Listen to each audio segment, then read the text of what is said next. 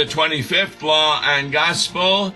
And we're going to be doing a hymn today entitled uh, Come Holy Ghost, Creator Blessed. And that particular hymn is found in our hymnal on page 498. It was uh, next to the Te Deum, which is the most praised of ancient Latin hymns Come Holy Ghost Creator Blessed is considered to be the one with great dignity and ritual actual bells, incense, vestments. Its six original stanzas date from the 10th century, and the final doxological stanza differs from one source to another. We're really uncertain who the original author was. Most say well, it was Edgar C. S. Gibson. And there were, very interestingly, a whole bunch of translations made of it. 33 English translations.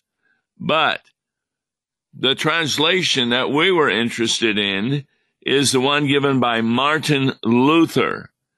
He gave a seven stanza translation in 1524, and it has become the hymn for the day of Pentecost.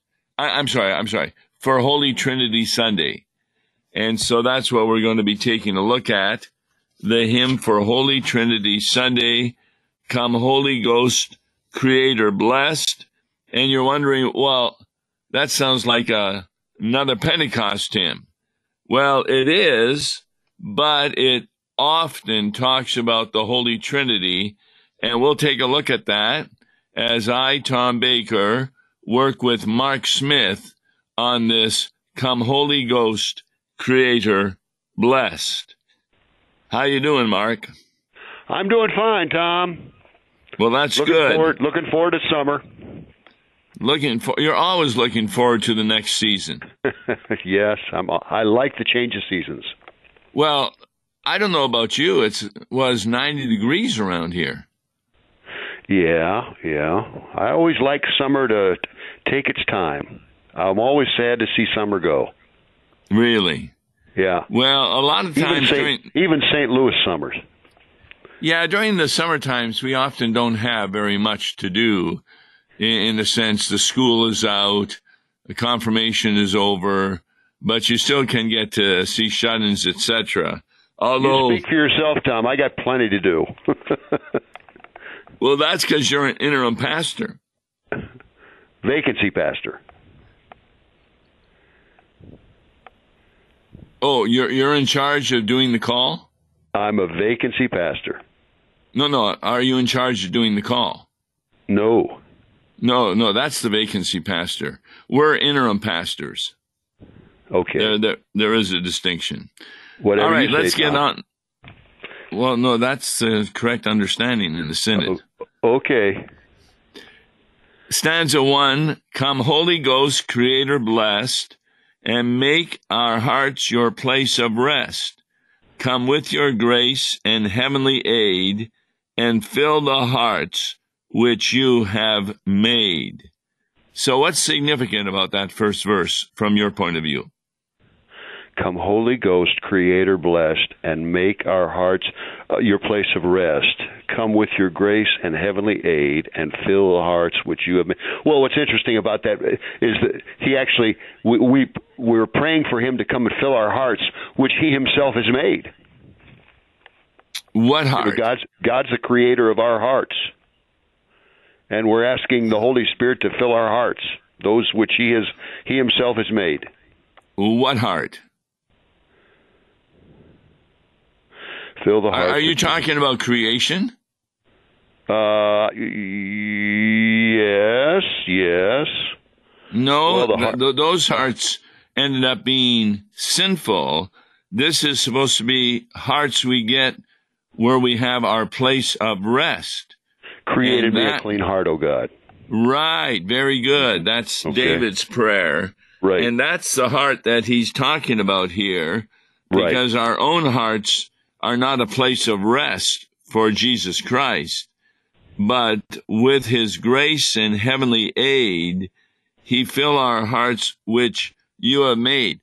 This is a problem that I hear a lot in the church or throughout the country that people keep saying that we human beings are made in the image of God. Well, that may have been true originally, Originally. with Adam and Eve, Yeah, but we fell from that image. That's right. And so, how is that image restored? Uh, it's begun to be restored in. Well, I know you, you, you and I. I'm. I'm not sure if we differ on this or not.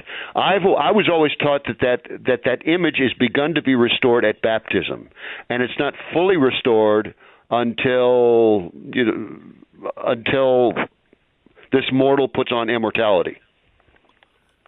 When did that happen to Abraham? Oh, I would say uh, when God reckoned it to him as righteousness, Yes. his his faith. Yes. so he when he had when he the full God, image of God He then. believed in the promises of God, and God reckoned it to him as righteousness. Exactly. And, and that's really what the Reformation is all about. When you have that trust or what we call faith in the promises of the gospel, God reckons you as righteous. He regards you as righteous in his sight. And therefore, it can uh, begin to grow, but we call that the life of sanctification. But justification is totally done. In fact, Jesus talks about that through his word, the disciples were already made clean. And remember that vision that Peter had? Do not consider to be common that which I have declared to be clean. Right, right. From God's perspective, we are clean. That's right. Yes. But we, di- but you know as well as I do, we daily sin much and indeed deserve nothing but punishment. We Right. continue on sinning. But from God's perspective, God looks at us through Christ's robe of righteousness, and He pronounces us clean. You are right there. But I was always taught that we we begin uh, to have our the, the divine image restored at baptism, and uh, it's not fully and completely restored until death or the last day. If it's not restored, how do you go to heaven? Well, it does say we we we this mortal must put on immortality. Well, uh, Yeah, see, I, I believe it's fully restored at baptism. you think it's fully restored? right. Is that is is there any room for difference on that on that issue on that question?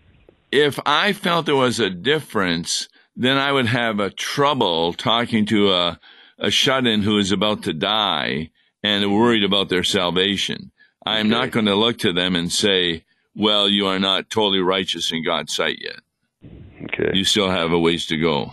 I got to restudy that issue. I I I seem to remember. I'm just going on my memory right now. I that uh, that the image has begun to be restored in holy baptism, and it uh, it is it, it's not fully restored until uh, until finally we get to heaven, where we no longer sin or anything.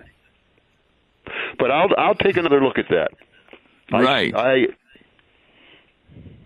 You see, remember the wonderful Latin, simul justus et at peccator. Right. We're sinner, sinner and saint at the same time. exactly.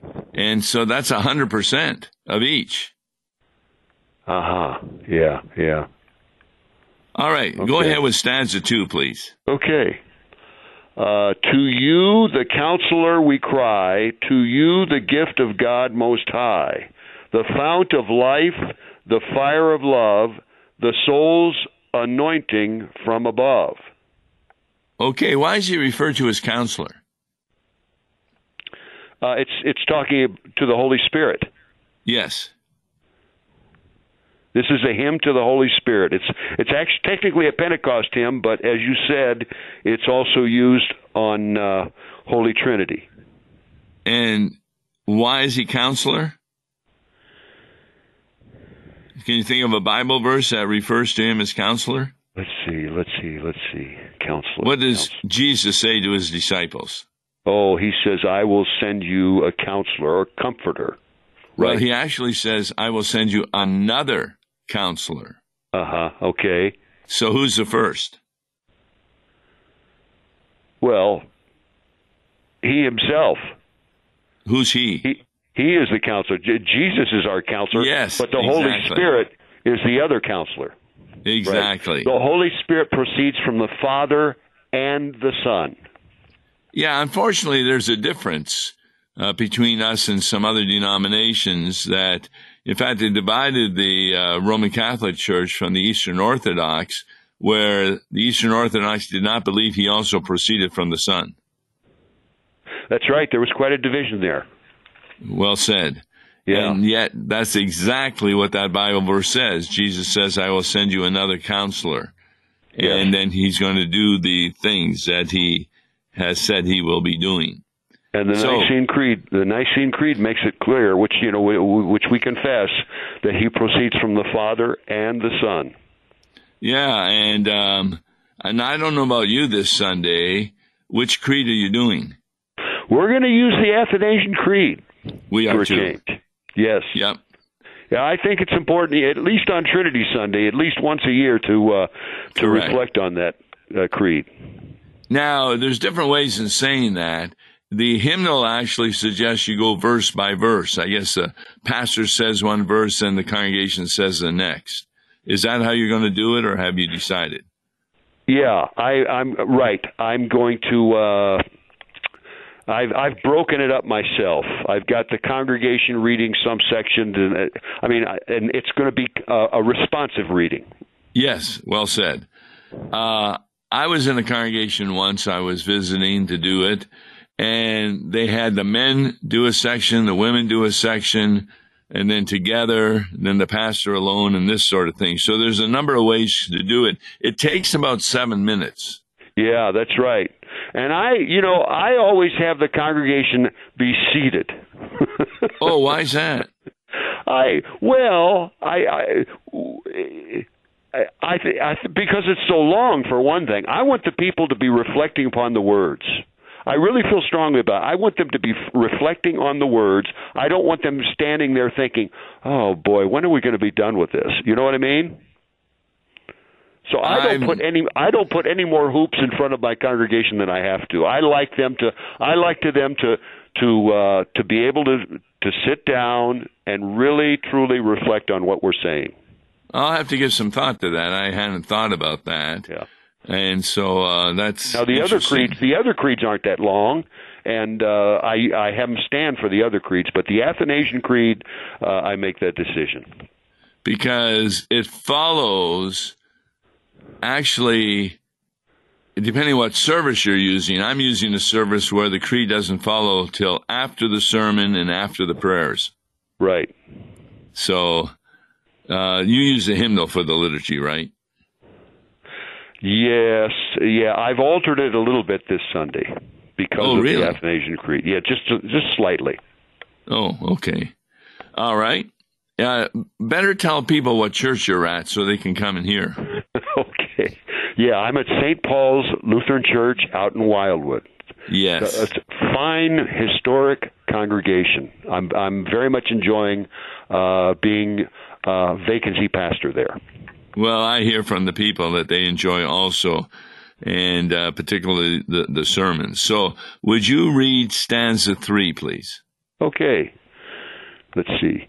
In you, with graces sevenfold, we God's almighty hand behold, while you with tongues of fire proclaim to all the world his holy name. Now, see, that's part of the task of the counselor.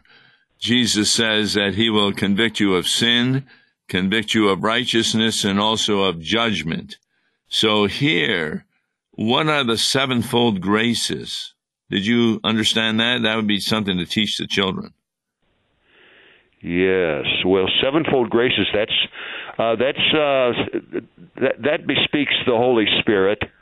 Yep. Uh, that that it it's his it's his grace that we're given. Yes, there's a list of seven items that are involved with the Holy Spirit. And the number seven is also the code for the Holy Spirit. Right. And uh, we get uh, the gifts of God Most High. So the Holy Spirit in stanza two is referred to as God. And in stanza three, we God's almighty hand behold. So this is very important to understand for the Trinity Sunday.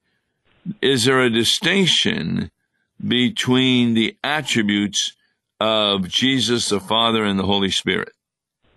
No, I would say their attributes are the same. Exactly. And so all three are almighty. We, we talk that, you know, omnipotent and omniscient, Omniscient. means all knowing, Right. and omnipresent, hmm where he's everywhere. That's right. Now, it's referring to, while you with tongues of fire proclaim to all the world his holy name. When did that occur? Uh, the tongues of fire uh, settled on the heads of the uh, of the original disciples uh, on that day of Pentecost. There was an Exactly. outpouring of the Holy Spirit, and that was manifested in that uh, well, the sound of the mighty wind, and uh, suddenly they had these tongues like fire uh, settling on their heads. And later on, when uh, Peter was talking to Cornelius, the Gentile, and the group of people he had, they also spoke in tongues. And Right. that was the evidence that they too, as Gentiles, received the gift of the Holy Spirit. Yeah, it was like a mini Pentecost, if you will. Well said. All right, stanza four. Your light to every thought impart, and shed your love in every heart. The weakness of our mortal state, with deathless might invigorate. Now that's interesting. That the word invigorate is a, a rhyme to our mortal state. So, what does invigorate mean? Invigorate is uh, is uh, give life and vitality Yes, exactly. Well said. yeah, And so the Holy Spirit is the one who gives life. Jesus talked about the Pharisees being the walking dead. right. So apart from faith in Christ, you don't have life. yeah. And he that's the work you- of the Holy Spirit. Apart from me, you can do nothing. So that is right. Well said. It certainly destroys uh, being able to make a choice to become a Christian. Right. All Yeah, right, we can't Stan. choose God. He's chosen us. Yes. Stanza five, please. Drive far away our our wily foe, and your abiding peace bestow. With you as our protecting guide, no evil can with us abide. I always Yeah, like that. I always like that. I don't know why, but I always like. Uh, I like Satan described as a wily foe. You, you hear that in other hymns the same way. But he Really? is he's a wily character. You know, he's Satan is uh you, you know, he's uh he's shifty and uh you've got to beware of him. Which Eve and Adam were not. Right. Yeah, eat of the fruit of the tree of the knowledge of good and evil. You're going to become like God, knowing good and Yeah. evil. Yeah, Wow. he speaks in he speaks in half truths all the time, you know. That's a good way of putting it. Really got to Yes. watch him. And and that occurs in our his temptations of us at all times. You but bet. wily foe. And um, in this day and age, with the virus and people are out of jobs, that last line, "No evil can with us abide." That's right. We're always looking to the future and knowing that even in the midst of evil, Jesus is at our side. That's right. And where Jesus is at our side, the devil can't stay around for very long at all. No. And so, therefore, stanza six, and remember, this was the second most important hymn at the time uh, compared to the Te Deum. Teach us to know the Father, Son, and you from both as three in one, that we your name may ever bless, and in our lives the truth confess. Now, there's a reading that really talks about the truth being confessed. It's from Isaiah chapter 6, where Yes. Isaiah says, Woe is me, And what Yes. does God do to him? He takes the the angel takes the coal off the altar with a Yep. set of tongues, and he touches it to his lips, and he says, uh, and he declares him clean. Yes. Being declared clean, then, he is able to be the one who blesses the name of God and confesses the truth. Because well, one of the hymns we're going to be singing, and here am I, send me, send me. Here am I. Was you took the words right out of my mouth. He was able to say, "Here am I. Send me. Send me." Yes. That's going to be the closing hymn. Uh-huh. Oh, is Yeah. that right? Oh yeah, yeah, and, and then uh, this will be the opening hymn in our churches. Okay. Then the sermon hymn is going to be. I'll give you the first word, Isaiah. Isaiah, mighty seer in days of old. That's a great hymn. Yeah. One of the most difficult to sing if you don't have the notes in front of you. Oh, yeah. That's right. But it's uh, it's a great hymn. Yeah, Yeah. I've written two more verses to that. Oh, you have.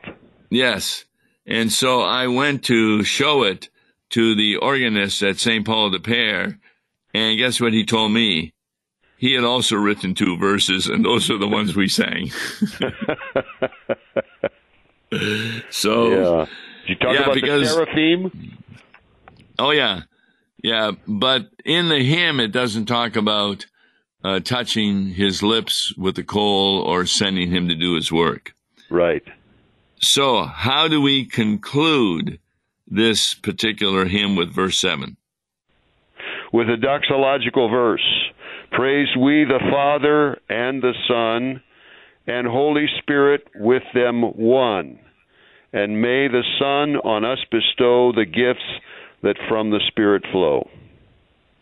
Now, that's really important that the Holy Spirit comes from the Father and the Son That's to right. the point that the Son is going to bestow the gifts that from the Spirit flow because he sends. In fact, he, he has a Bible verse, doesn't Jesus say, it is to your advantage that yes. what? Yeah, that was in last Sunday's uh, gospel. He says, "If I don't, if I don't go, I know you're sorry to see me go, but if I don't go, uh, the Holy Spirit cannot come. I, I, I must, I will ascend. It's to your advantage that I go away, Yes. and if I go away, I will send the Holy Spirit to you." So that's kind of a boy. That's a mysterious verse. He can't, and yet at the same time, he breathes on them and says, "Receive the Holy Spirit." So it seems that the Holy Spirit proceeded from Jesus even when he was right in front of them. But this special outpouring, it, it's just, it's kind of a mystery how he has to ascend to the Father in order to send uh, The Holy, the Holy Spirit, at Pentecost. in, that full outpouring. I don't, you know, that's a mystery to us. I think. All in a have an mystery means. Well, yes, I did, but we don't have time. All right. Thanks so very much, Pastor Mark Smith. Uh, tomorrow on Law and Gospel, it's a Wednesday, and we'll be talking about an issue that I think you'll be interested in. So join us. I'm Tom Baker, and you listen to Pastor Mark Smith. Go and listen to him on Sunday. Uh, until then, God bless you. Listen to Law and Gospel each weekday morning at 9:30 on KFUO. For a tax-deductible gift to Law and Gospel, please make your check payable to Concordia Mission Society and mail it to Tom Baker, P.O. Box 28910, St. Louis, Missouri 63132. To give online, visit lawandgospel101.com or call toll-free 1-877-267-1962. Views and opinions expressed on Worldwide KFUO may not represent the official position of the management or ownership of KFUO, the Lutheran Church Missouri Synod. If you'd like to comment on programs or topics heard on Worldwide KFUO, write us at KFUO, 1333 South Kirkwood Road, St. Louis, Missouri 63122. You can also leave a question or comment on our comment line at 314-996-1542. We are the messenger of good news, Worldwide KFUO.